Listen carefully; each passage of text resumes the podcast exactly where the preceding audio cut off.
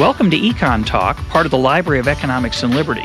I'm your host, Russ Roberts of George Mason University and Stanford University's Hoover Institution.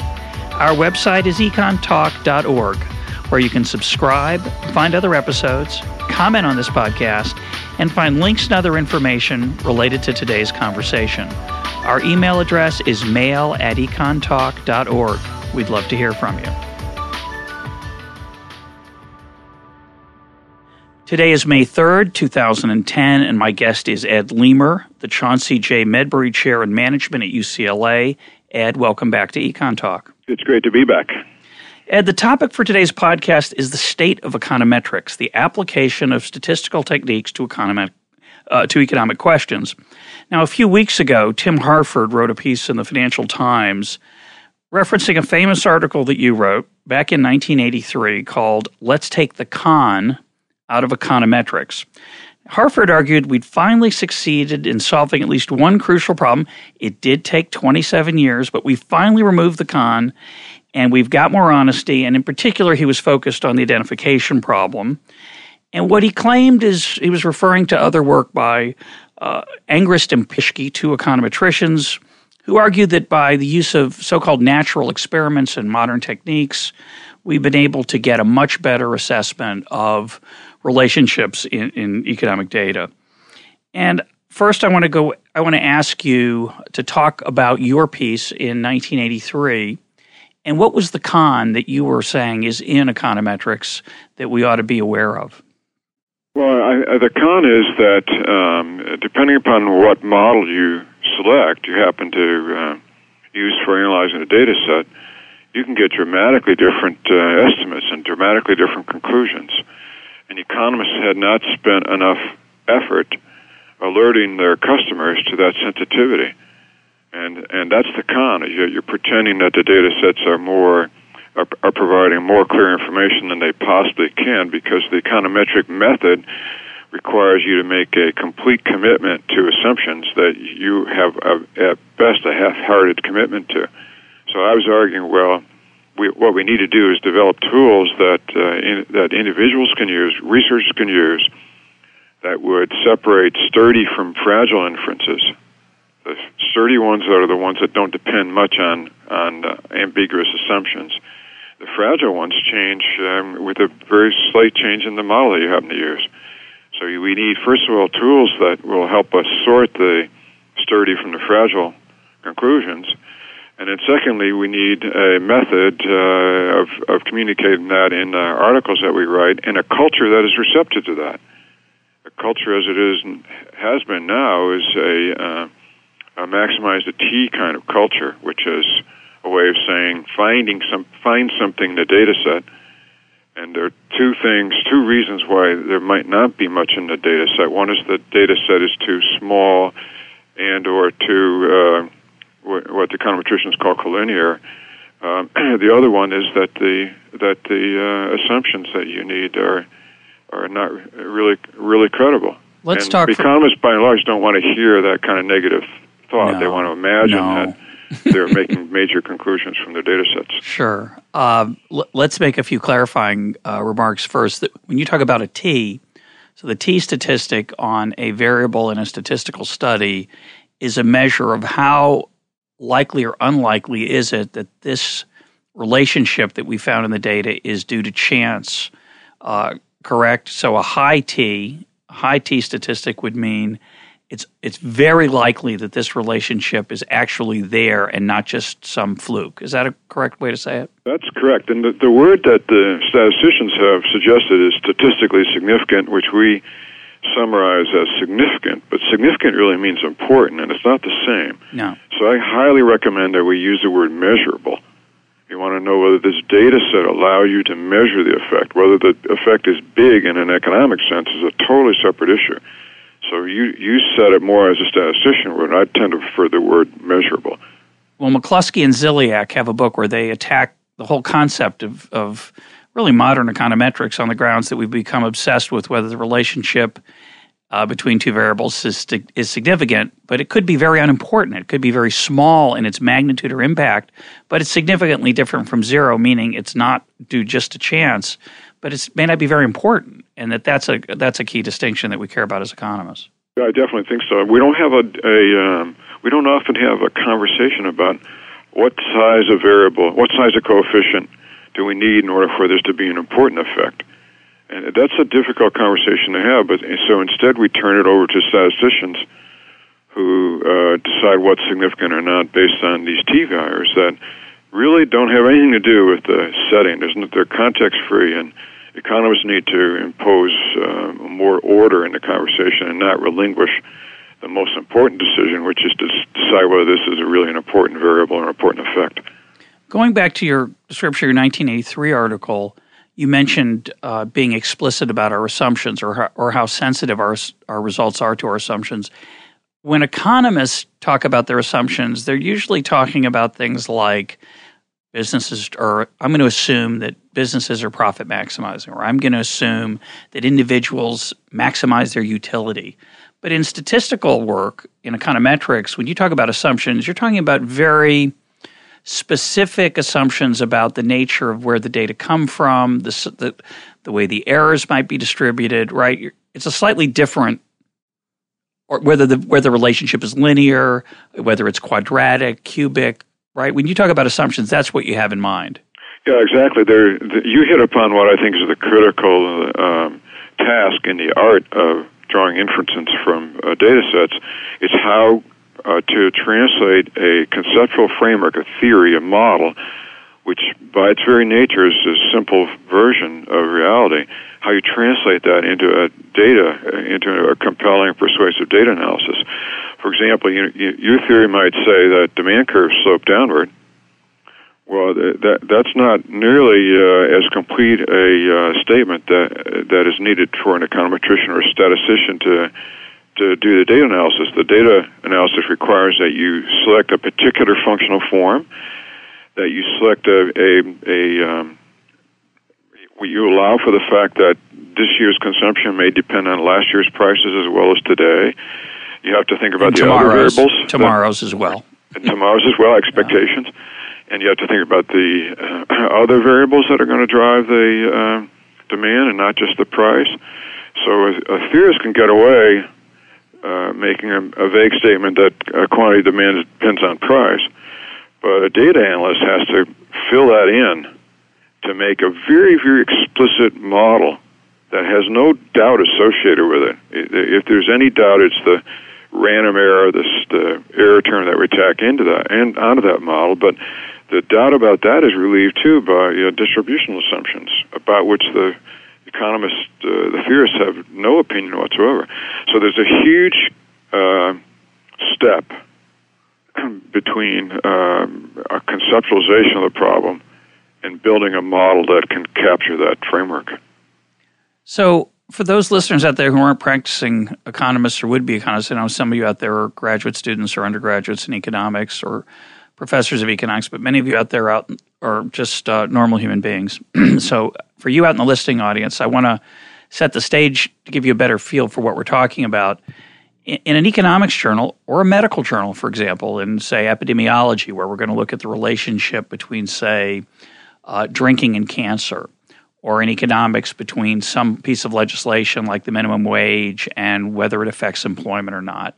What you'll find somewhere in that article, if it's an empirical article based on data, is a table or a chart that purports to show that the relationship between the two variables we care about is of such and such a magnitude and is there and is due to uh, not due to chance, and that would be the statistical significance.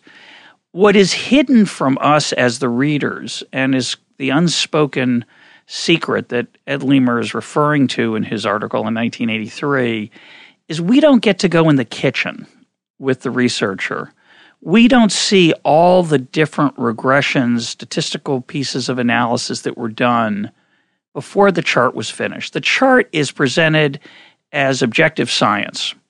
But those of us who've been in the kitchen, and I've been in the kitchen a little bit, and Ed's been in it a lot, and anybody who's an empirical economist has been in it a lot. Uh, what actually goes on isn't you, you don't just sit down and say, I think these are the variables that count and this is the statistical relationship between them, and I'm going to do my analysis and then publish it. If you do that and you don't get anything that's significant, which happens tons of times, you, re- you convince yourself rather easily that you must have had the wrong specification.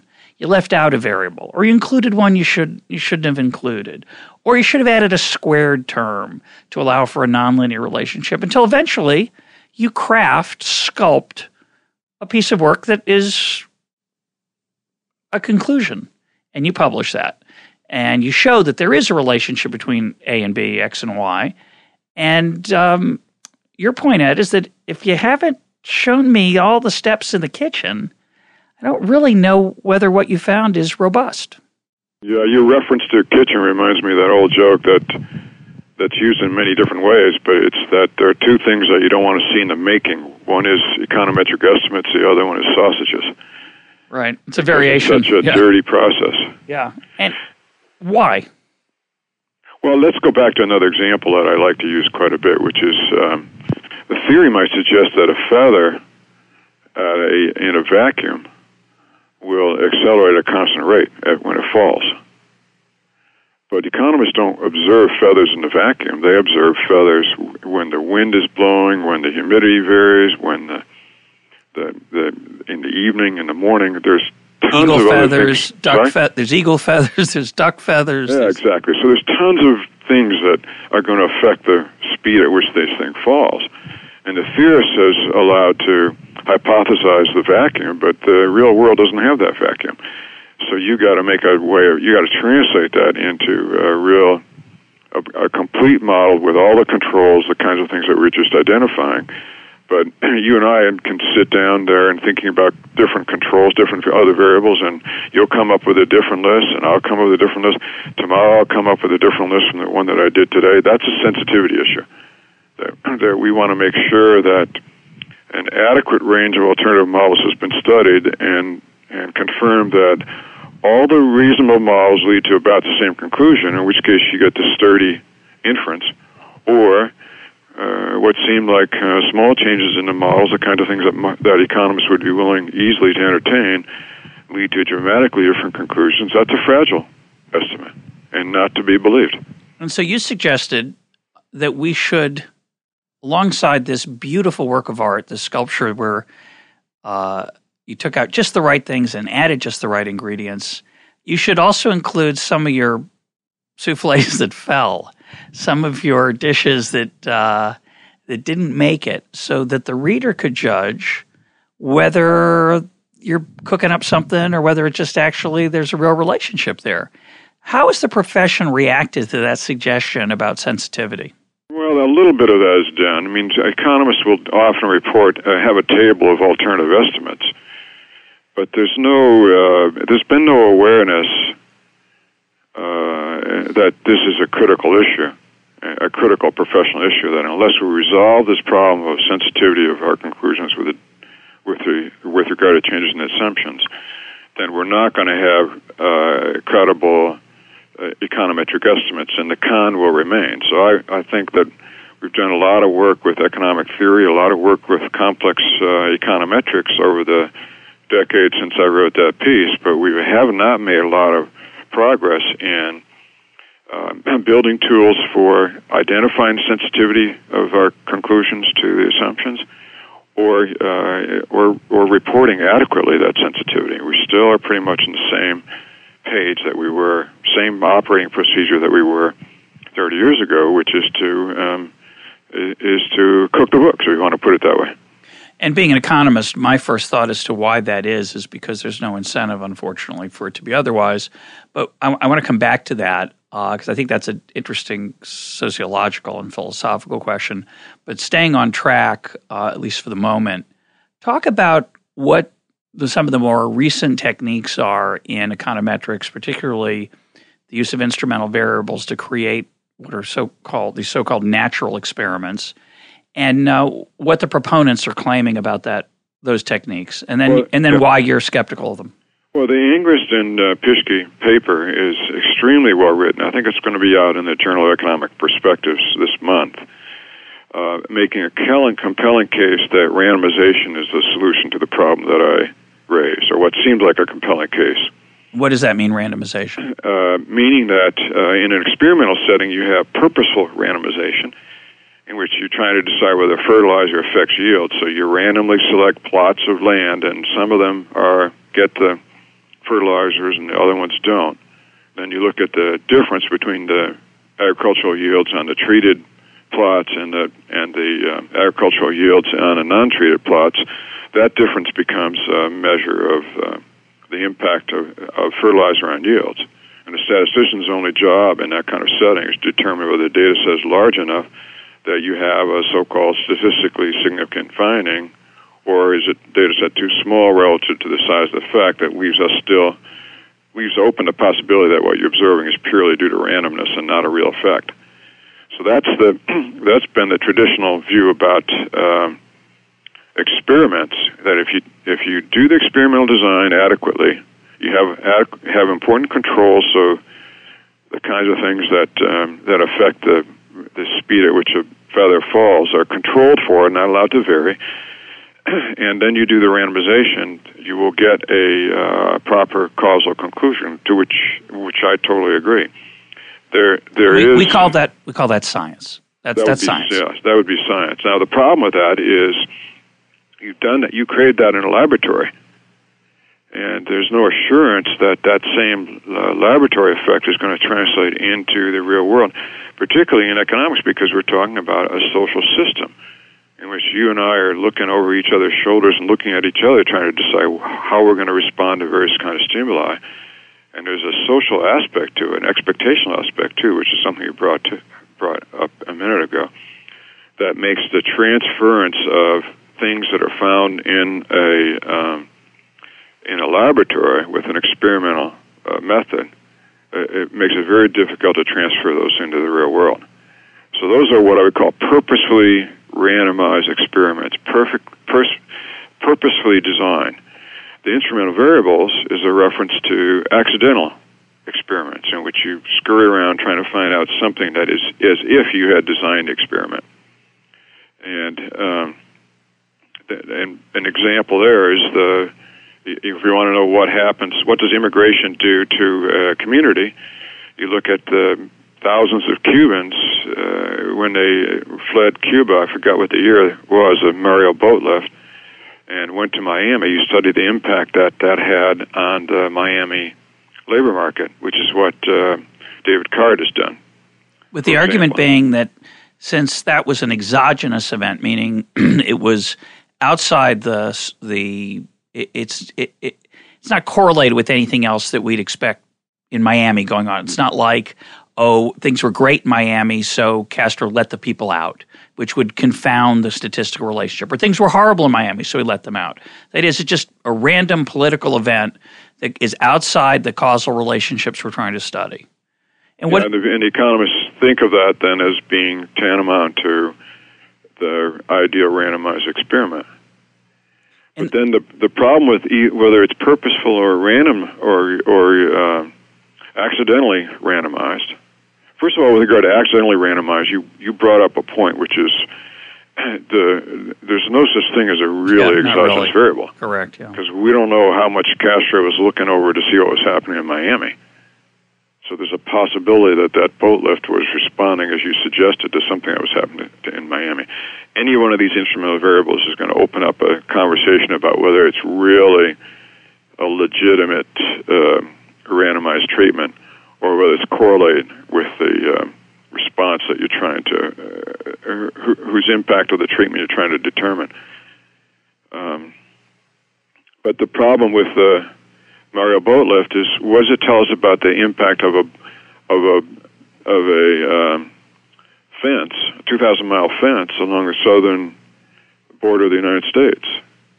It doesn't seem like it tells us very much because it's so different. So, in other words, you might have found out the impact of immigrants under one certain circumstance, and but to translate that into the impact of immigrants to the U.S. or immigrants in other settings uh, that's difficult. That that takes the same kind of work that that uh, you need to do in order to draw conclusions from non-experimental or observational data, which is you got to think long and hard about the circumstances that that have affected that outcome and have put control variables in that allow for that dependence. And we, you know, you and I did a podcast uh, a while back on macroeconomics, and cer- you know the, this boat lift immigration issue is a is a microeconomic problem, but in macroeconomics, we're making that leap of faith all the time when we talk about aggregate demand. So when someone says in the past, uh, $100 billion of spending had this such and such an impact on the American economy if there was this level of unemployment and this level of growth in the previous period, people are presuming that the same s- structural relationships that held when those estimates were made still hold. So even though the cause of the recession might be totally different, even though what the money's spent on might be totally different. Implicit in those multiplier arguments is the presumption that it doesn't matter, which yeah, I find very strange. So let's be uh, more explicit. If you just look at uh, a correlation over time, it doesn't tell you anything about the causal impacts. So you need something like a, a randomized experiment. If you want to know, is there a multiplier? Does government spending have a multiplier? Then you need to have a treated group and a control group. You need to randomly subject an economy to a burst in, and and um, spending, government spending, and look at see what happens to that economy in contrast to the control groups that did not get that spending. Now, in the case of macro, it's very, very difficult to think of what is the randomized experiment, whether it's purposeful or natural, uh, that we can use to make conclusions about the impact of uh, federal stimulus programs. The one that comes to mind is the is defense spending. Right. End of war, start of war. yeah, exactly. Now Robert Barro has used that. Yep. And uh, that's that's that's interesting and uh, useful. It's clever. But, and clever and but which is characteristic of this of this work by uh, Angrist and Pischke and all their followers, which is it has all those uh, favorable uh, adjectives, but at the same time you kind of wonder whether the the um, apparent impact of defense buildup in World War II tells us anything about the kinds of uh, stimulus package that the Obama administration put together. It doesn't seem to be have any relationship whatsoever. Well, I wouldn't say whatsoever, but would, it would seem to not be an automatic corollary. No, to me, I agree. I, my instincts are totally different until you tell me why they're at all similar. I doubt that that's particularly relevant.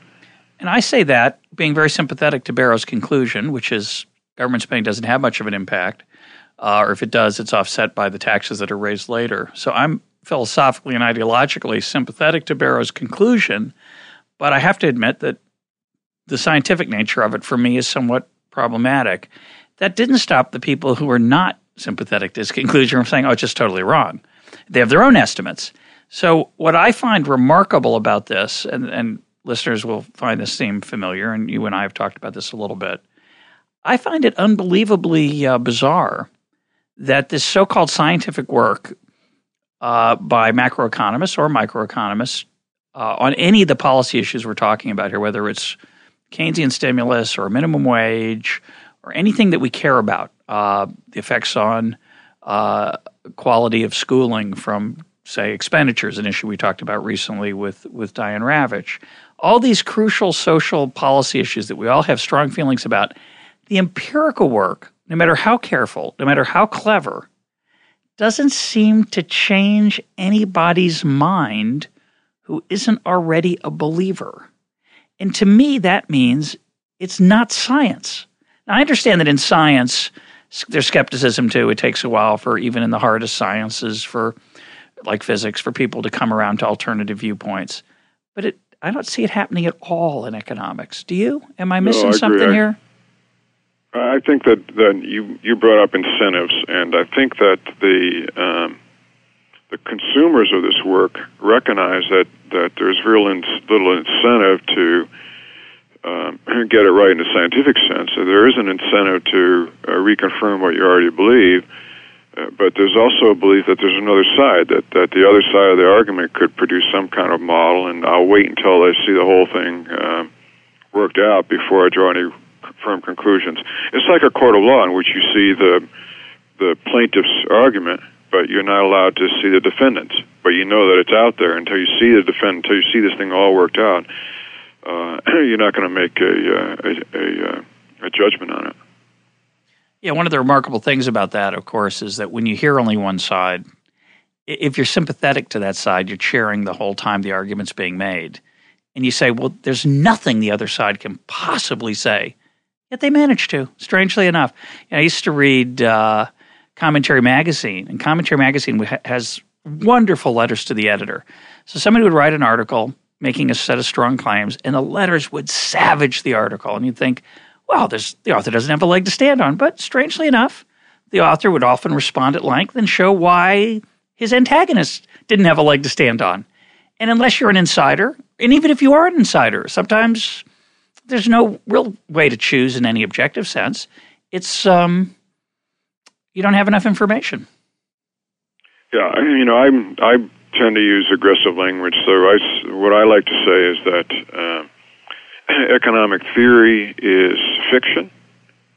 Uh, sometimes good fiction and insightful and interesting, and sometimes boring.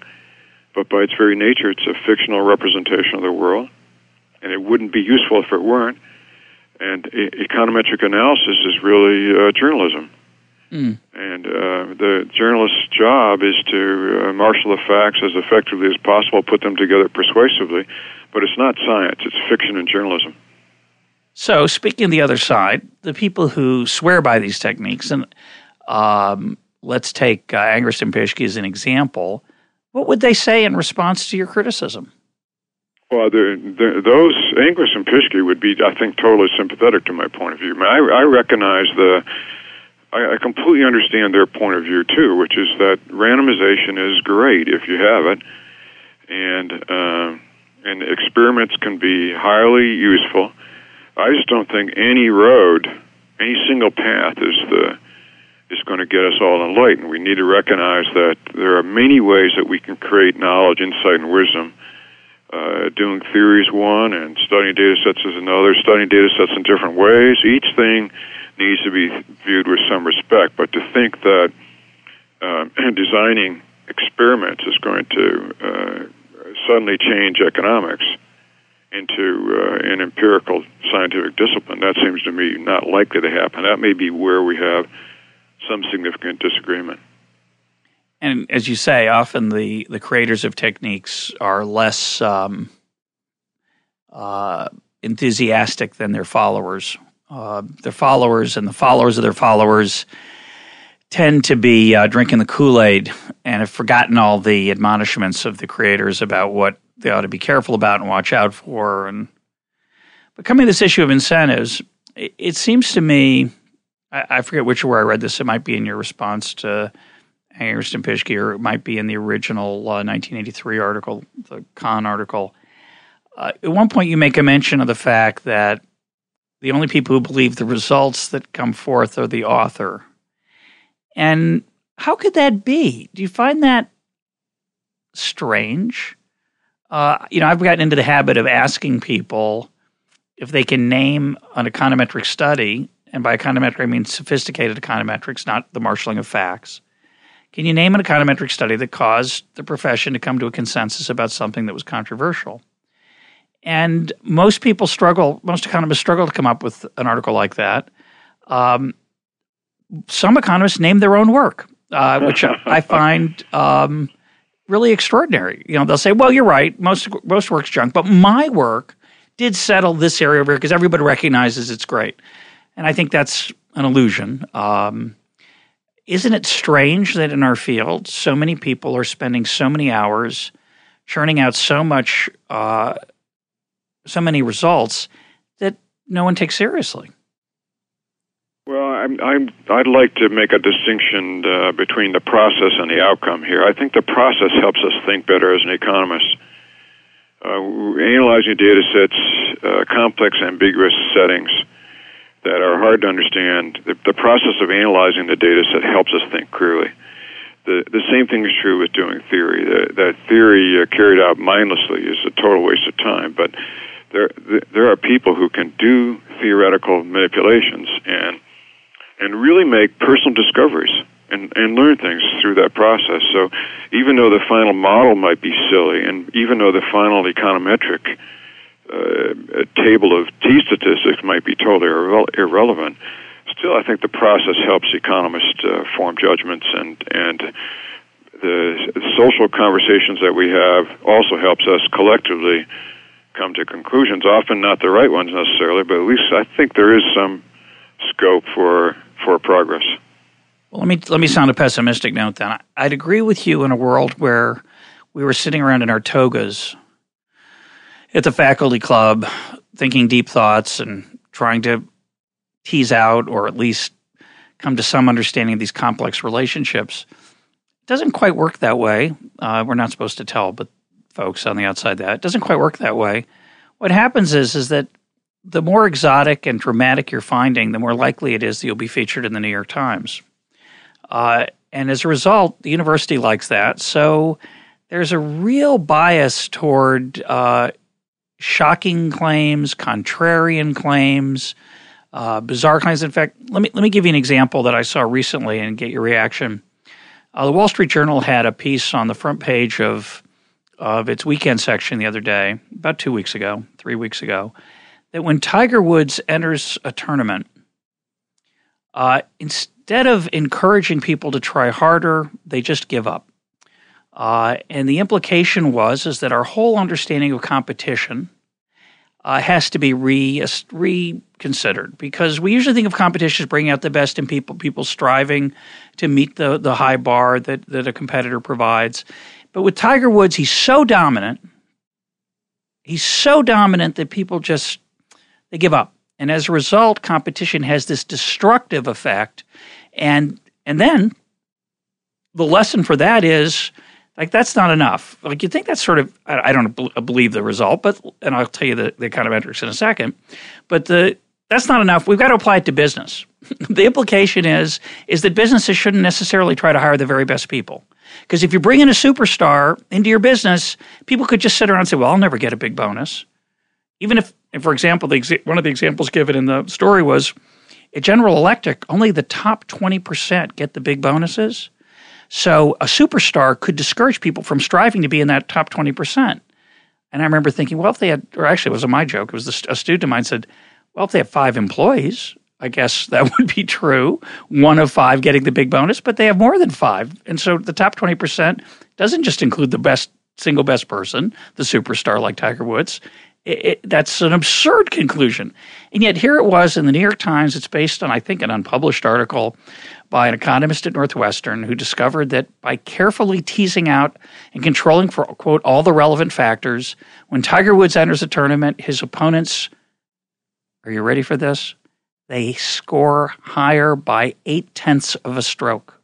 Not even a whole stroke, eight tenths of a stroke higher, meaning they perform worse because of the presence of Tiger Woods.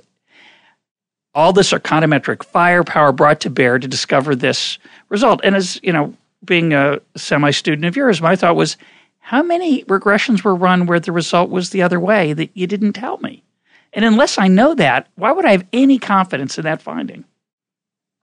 Yeah, I agree. I've heard that paper presented, and and um, i guess I'm not as skeptical with regard to the basic finding as you are, but skeptical about the interpretation. So I don't know if you're a golfer or not, but I I perceive my, my quality of golfing is much influenced by the people I play with. Oh, there's no doubt. For example, I, when I told my colleague Don Boudreaux about this finding, he said, "Well, sure, Tiger Woods discourages folks." He goes, "I don't go into golf because Tiger Woods is there." Obviously, there's there's millions of Americans who've decided to take up other pastimes, including tennis uh, or economics, because they don't think they can beat Tiger Woods. That's no doubt true. It's also true that if you're paired with him, just like if you were on the court with Larry Bird or Reggie Miller, two famous trash talkers in in uh, basketball, it could affect your performance in, in a negative way. It's not just that I'm going against Larry Bird tonight. I better bring my best game. I might, in the face of Larry Bird's game, I might regress toward a lower level. That is undeniably true. What I think is not true, and this is to me the more important social punchline, what is not true is that golfers who are already in the sport, they didn't give up when Tiger Woods came along. They worked incredibly harder. They started lifting weights for the first time. They stopped loafing. They practiced more. They put in more hours. So the implication, the statistical finding, which I find to be remarkably small, uh, that eight. T- by the way, the authors defends the finding by saying, well, many golf tournaments are settled by a single stroke. And I thought, well, but very few are settled by eight tenths of a stroke. And I understand it. I, understand it's it's only an average. Some golfers, of course, would be affected by a larger amount than that. That's that's fine. But that's not the crucial point. The crucial point is is that you'd want to instead of comparing just as a side point, going back to our earlier discussion, the crucial issue here is going to be the fact that Tiger Woods doesn't enter all tournaments. That's the randomization. That's, that's, the problem. That's the experiment that's in effect has been created. He tends to enter the harder tournaments, and so you've got to control for the difficulty of the tournament. The course isn't the same. The placement of the pins aren't the same, and so the, the economist, uh, I think it's Jennifer Brown, she, she did a lot of effort to control for that. And she's got dummy variables for the courses. She's got whether it's a major or not, which is all good idea to control for that. But that to me isn't the real comparison. The real comparison, I don't know whether she did it well or not. It's hard to know. You'd have to look at all the different specifications, as you pointed out. To me, the harder question would be let's look at golfers who were golfing before Tiger Woods came along and then after he came along. And let's see whether on the similar courses that they played on before and after, whether they took their game up a notch or whether they just sort of said, oh, I'll never win. But her her analysis is is addressing a different question than the one that you just described. So hers are within a given year. Uh, how do these players play in tournaments that Tiger is in versus the one that he's not? It's not that they don't work harder and build up their muscles and their abilities as a consequence of Tiger being one of the competitors. It's just that the effect, the, the what effect does Tiger have upon a play of his competitors within that tournament compared to a tournament next week, say, in which he isn't there? And and I I can easily see if I thought I was competitive with Tiger Woods, I saw him making some of those shots, impossible shots. I could easily be lulled into thinking I can make those same shots and giving it a try, and end up harming my my score as a consequence of that. That would be one mechanism. It's well, not that I would be making a lower effort. It would be that I would be encouraged to try things I couldn't really do. Absolutely, all kinds of things can happen. You might have a larger variance. You might take more chances because you figure I've I'm not going to win if I play my normal game. I've got to take my game up a notch. Of course, I might decide to play for third, which is a whole separate issue because third does pay a lot in golf. It doesn't pay as much as first and second, but it pays a lot. So I might even get more cautious, thinking I can't win. So there's a hundred. There's a hundred things that the way people, and I'm sure all hundred happen on the golf course even to the same golfer. They probably go through a, a whole up and down uh, set of emotions and strategies.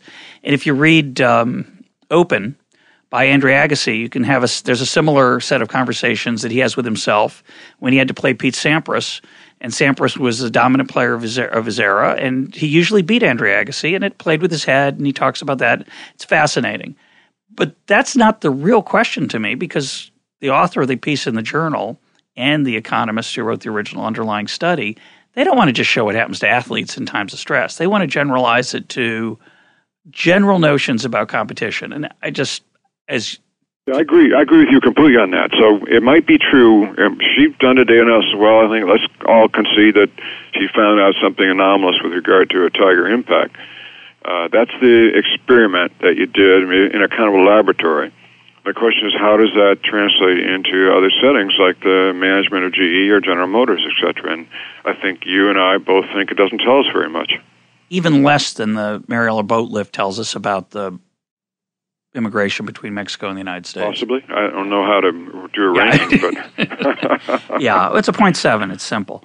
Um, going back to macro, do you find it interesting? Am I wrong? Uh, do you see any soul searching going on in the profession about these macroeconomic relationships at, in the aftermath of the crisis? You have some very interesting in, in your response to uh, Angrist and Pischke, which is going to be published in the Journal of Economic Perspectives as well. Uh, you, you talk about some of the things that we realized we didn't understand about, say, home prices and and macroeconomic activity. Do you think other economists are having some of those wake up calls? Um, I think probably not. I think we, we have a way to live, continue to live in our own little cocoons, and and uh, think of the uh, financial crisis and the issue of uh, how to devise policy in the midst of all that is somebody else's problem. It doesn't really affect our conceptual frameworks, and off we go. So you don't think um, macroeconomic empirical work is going to be much affected by this. The odd thing is the huge swing on on the professional standpoint away from um, uh, monetarist uh, rational expectations model in, in, favor of simple Keynesian models, and uh, without any basis for that. Uh, I'm not saying everybody has swung that way, but it's surprising how how many in the profession have been endorsing these uh, stimulus packages. That is, uh, yeah. Um, See, I think too. I think I know the answer about how the economy works too. I, I think that. Um, oh, good. Tell us, please share it. Don't, don't keep it to yourself. Okay, so we'd all like to know. In a healthy economy, uh, someone loses their job, it doesn't precip- uh, precipitate more job loss. But uh, when the uh, economy becomes unhealthy, then you get a negative feedback loop, meaning that some job loss generates further job loss, and the government needs to help prevent that negative feedback loop by putting in place uh, demand management, but only during those few episodes in which that negative feedback loop is very evident. And for example, now we're in a um, the self healing phase of the of the economy, in, in which uh, the job of the government should be entirely to leave the private sector to take care of the, the uh, all the decision making and to eliminate the uncertainty that the federal government is creating. Yeah, the, the problem is is that one of the major pieces of the stimulus package was to extend unemployment insurance, which kind of tangles up this relationship that you're suggesting between um, looking for work in times of economic unhealth and there being a negative feedback. We we decided to pay people not to look for work, uh, to make it cheaper to be unemployed, but we gave them money, which, if you're a Keynesian, says that makes up for the fact that they're not employed and keeps aggregate demand going. Kind of a messy uh, system there to, to separate out, I guess. Yeah, totally. I thought you were going to come down with an opinion on that. I thought you were edging very close to an opinion, just like I've expressed my opinion, which is um, all opinion and, and uh, no data lying, lying behind it. And what, what where did you think I was heading? I thought you were going to say that the that this extension of unemployment benefits was increasing the unemployment rate. I think it does. That's my my presumption as a see. I believe demand curves slope downward. So to me, when you pay people, of course, there's other things going on. It's hard to know, you know, what else is changing at the same time. Uh, but I'm just making a remark about the challenges of of predicting accurately what what's going to happen. A lot of people justified those unemployment uh, insurance extensions on the grounds of aggregate demand, they kind of forgot about the fact that it encouraged people not to look as hard as they otherwise would. So measured unemployment could stay high for a long time. Now, I don't think that's the only reason measured unemployment is is kind of responding very slowly to the recovery of the economy, but it, it is a measure. It is part of the problem, and it's interesting to me that people use the unemployment rate as the only measure of what's worked sometimes as the only measure of what's working. I, I agree that I think demand curves generally slope downward, but the long run can be different from the short run. So if you put in place incentives that uh, that uh, pay enormous benefits if you're unemployed, in the long run you definitely get more unemployment. But I just think in a in a context of a cycle, um, people tend to think of themselves as as either working or not working, and that personal categorization is not impacted much by whether they lost a job or the benefits that they might be receiving. They're out there hoping they're going to get a job back if they lost one. Yeah, but you and I need to do this some data analysis to either find out find out who's right here. Yeah, and and of course they're the uh, going back to our earlier discussion of eagle feathers versus duck feathers versus windy day, humidity, etc we might expect that in the aftermath of a construction collapse, a housing market collapse, that unemployed construction workers might be in a, an unusual situation relative to, say, past downturns that were more general. Um, about a quarter of the people who are unemployed uh, since the peak of the since the start of the recession in December 07 are in construction, and they are going to have a tr- they're going to have a hard time trying to figure out whether they should stay in construction or not, whether they should try something different, what that might be. There's just a lot of uncertainty and, and imperfect information out there. Yeah, I agree with all that. Okay, well, let me let me turn to a different question, which is a pedagogy educational question. Um, so I teach a a class on how to think about numbers. It's not an econometrics class. It's a class about how to be skeptical uh, about statements that you see about these relationships of what we've been talking about, the way people mislead, the way people deceive, the way journalists, actual journalists, misreport empirical findings with a level of confidence and certainty that, that isn't justified. And when I teach those students, um, I, I'm shocked, and I teach journalists the same principles, trying to get them to be a little more skeptical.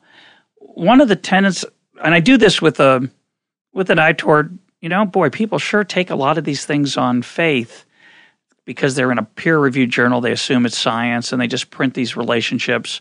Um, a lot of them don't hold up on when they're when they're looked at again. A lot of them don't hold up when it's a different database. A lot of them don't hold up when it's done when it happens 10 years later these relationships so i always i feel very good about it, teaching people to be skeptical but one of the lev- one of the responses i get is they then say well all empirical work is garbage you know th- th- there's a tendency to now just dismiss everything as well you know they can always find some relationship in the data there's a big confirmation bias problem there's a problem that journals only publish generally only publish positive results. To find, if I find nothing, it's hard for me to get that published. So I should be not just skeptical; I should be dismissive. What would you respond to that? Well, I, I don't know if you are aware. I guess you are, but I wrote this book called Macroeconomic Patterns and Stories. Yeah, we talked about. It. We did a podcast on it. Oh, that's right. Yeah. Yeah, which a book I love. Oh, thank you very much. And I, there I'm trying to argue that we need them both. We need both the stories, which are the uh, economic theories, but we need pattern seeking as well. But the word pattern, it doesn't carry the scientific uh, manipulation that econometrics carries. So you look at the data sets to see if you can confirm or or deny the the the things that you're thinking about theoretically, and the two of them working together, I think, can really help us uh, form opinions. Now, this isn't scientific truth, but but all we have in the area, especially of macro, is opinions. And they're either persuasive, well thought out opinions or not well thought out.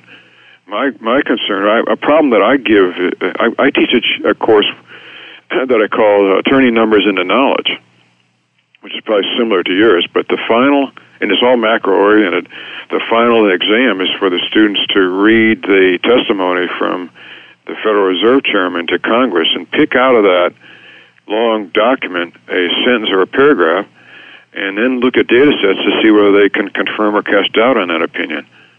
Uh, and and it's the, it's a process that really gets them thinking about the things that are have been written down and and the and the uh, the data that may or may not lie behind it. I mean, my concern is that the profession is way too heavy toward theory and has in in the area of macro I think has completely ignored an enormous database that could have an impact on how we understand the economy. Not not that the people haven't estimated models, but they've imposed a particular structure on the data, a straitjacket, which has prevented them from uh, learning about uh, how this complex economy actually evolves. What straitjacket is that? you give me your model, overlapping generations model, a, rational expectations model, a Keynesian model, which is all the forecasting models are simple Keynesian models. And then, so you commit to yourself to a particular conceptual framework. I, I'll give you an example. I, I wrote a paper say housing is the business cycle. And to me, as a forecaster and understanding, digging into the details of the cycle, housing is absolutely critical and um, first of all, it's a it's a great leading indicator, but it also plays a large fraction, contributes a large fraction of the problem. You said construction jobs. That's a large fraction of every one of the downturns that we've had. There's not a single textbook that mentions housing in the, in macroeconomics. Yeah, and it's my impression that that paper of yours. By the way, I, may have mentioned this before because I I found that paper very provocative. And one of the parts I loved in it is where you say, you know, I have a great um, uh, disadvantage in writing this paper, which is I'm not a macroeconomist. And then you said, and I also have a great advantage, which is I'm not a macroeconomist. So you came to that question as a student of data, and you said, you know, basically, if you look at the data without the lens of a straitjacket, without the to mix metaphors badly, but without the uh, the a bias or a I don't have a horse in this race, you said, basically. I'm, I'm, not a Keynesian. I'm not a Austrian. I'm not a rational expectations guy. I'm not a monetarist. I just look at the data. It kind of shouts, it screams that housing has something to do with almost every cyclical downturn uh, of the 20 of the post-war era, I think was the period you looked at, right? Right. So here's what's interesting. You are a very skilled and respected data analyst you're not a skilled and respected macroeconomist. You are you have an expertise. I'm talking about now, sort of reputational credibility, right? Yeah. You, I'm not not trying to insult you. No, I totally agree. In fact, the category might be annoying rather than uh, skilled and uh, with and with a high reputation. And you've got you've got a reputation in the area of international trade, where you've done a lot of creative and respected work on trade relationships. But in business cycle theory, you don't have a name, but you are really good at numbers. What's interesting to me is I don't think any macroeconomist saw your paper and said, Whoa, you know, I've been kind of, I've lost the forest for the trees, or, you know, this is something that's kind of important. Or am I wrong? Has any, did any of them? No, that's totally true. Marty Feldstein told me he really liked the paper and he didn't know that about housing. And, um, an honest man. an honest man. And uh, another person whose name I won't tell you, a prominent macroeconomist, expressed his annoyance by saying, "Oh, he already knew all that stuff." To which I said, "Well, why didn't you write it in a book, the book you wrote?" and he said, oh, "It's in there somewhere, something like that." A another one I won't name uh, dismissed it as um, I won't use I won't tell you the word that he used. He just said he implied basically you had no idea what you were talking about. And I thought, well, but you're not really saying you knew anything about what you were talking about. He said, this is what's there. You can you can say it's not true anymore. You can say it's overstated, but you can't say it's not relevant. It seems to me. I mean, what's the what would they do? They have a different answer? I don't know. You you've done these interviews, maybe you know. I have to start uh, compiling all this. I think it's mostly uh, I don't know, benign neglect. Yeah, it's part of it. reaction. It's a little odd, though, given that virtually every macroeconomist in the world would concede that housing had something to do with this downturn.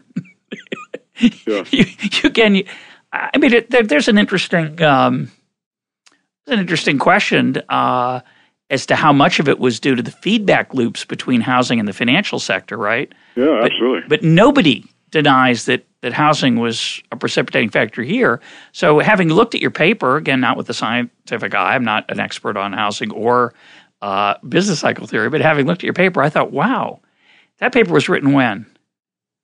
When did you write that? 2007, I guess. Right. So people, you think you say, wow, this guy was a real prophet. He was, you know, at the very beginning of this problem, he happened to have lifted a rock up and said, whoa, look at all this junk under here.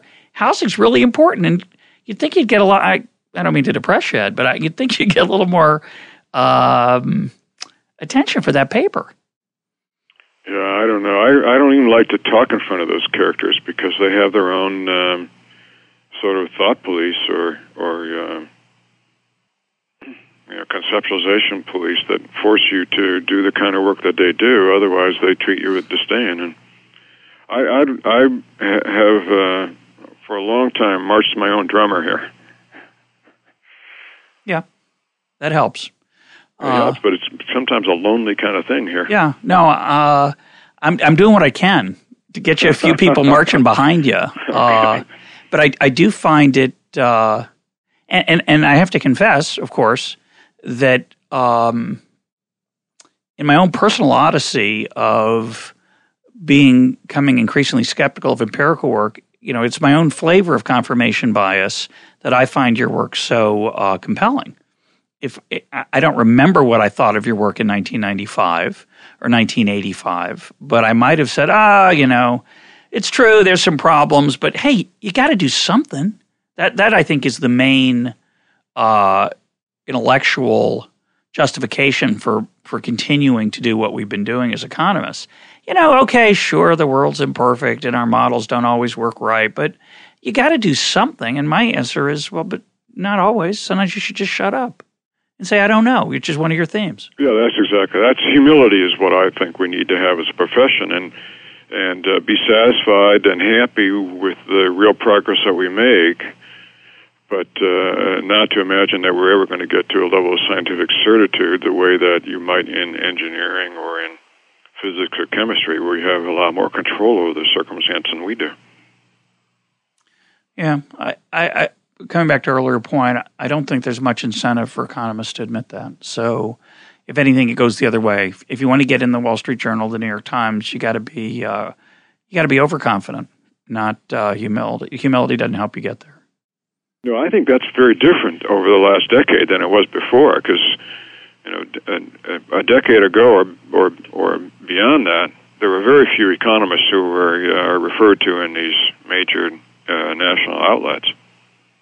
So maybe the internet has had some impact with all the blog stuff that's going on, but most people were happy to happy with their anonymity working away in their offices.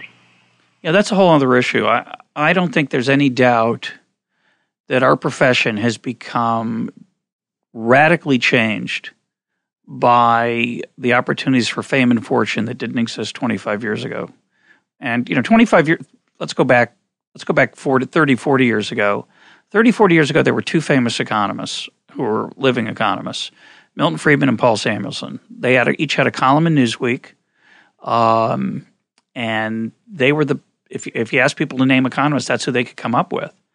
Today, an enormously larger group of, of economists uh, make either money directly or indirectly get some fame from the internet, from speaking publicly, from writing for magazines, et cetera uh, the number of, of, of, economists who have who have newspaper columns who you know you can start with Paul Krugman is an as an obvious dramatic example.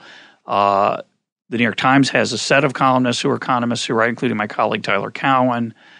The blogosphere, which has increased awareness of economists, Steve Levitt uh, is now an is an enormously famous economist. People think Freakonomics, which is indirectly what we've been talking about today, the use of sophisticated econometric technique.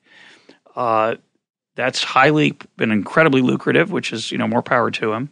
But but the range, but the opportunities to do those kind of things have just totally changed in the last thirty or forty years, and it's um, although it's made for a lot of entertainment and people are much larger consumers of economics.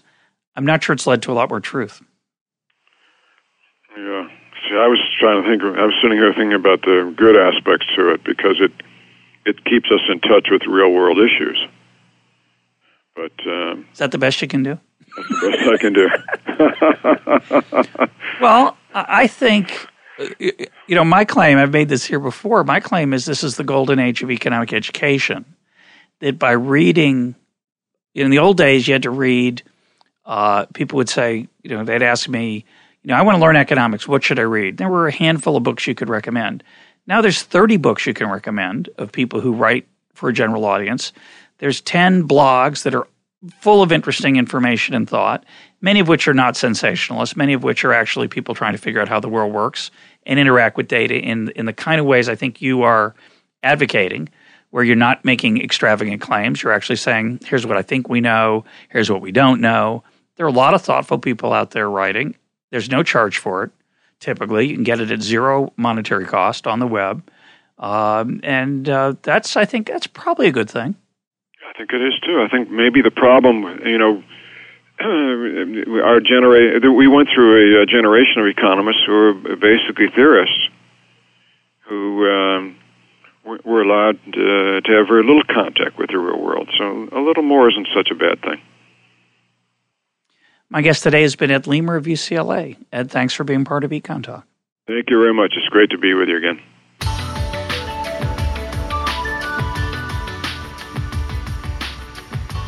This is Econ Talk, part of the Library of Economics and Liberty. For more Econ Talk, go to econtalk.org, where you can also comment on today's podcast and find links and readings related to today's conversation. The sound engineer for Econ Talk is Rich Goyette. I'm your host, Russ Roberts. Thanks for listening Talk to you on Monday.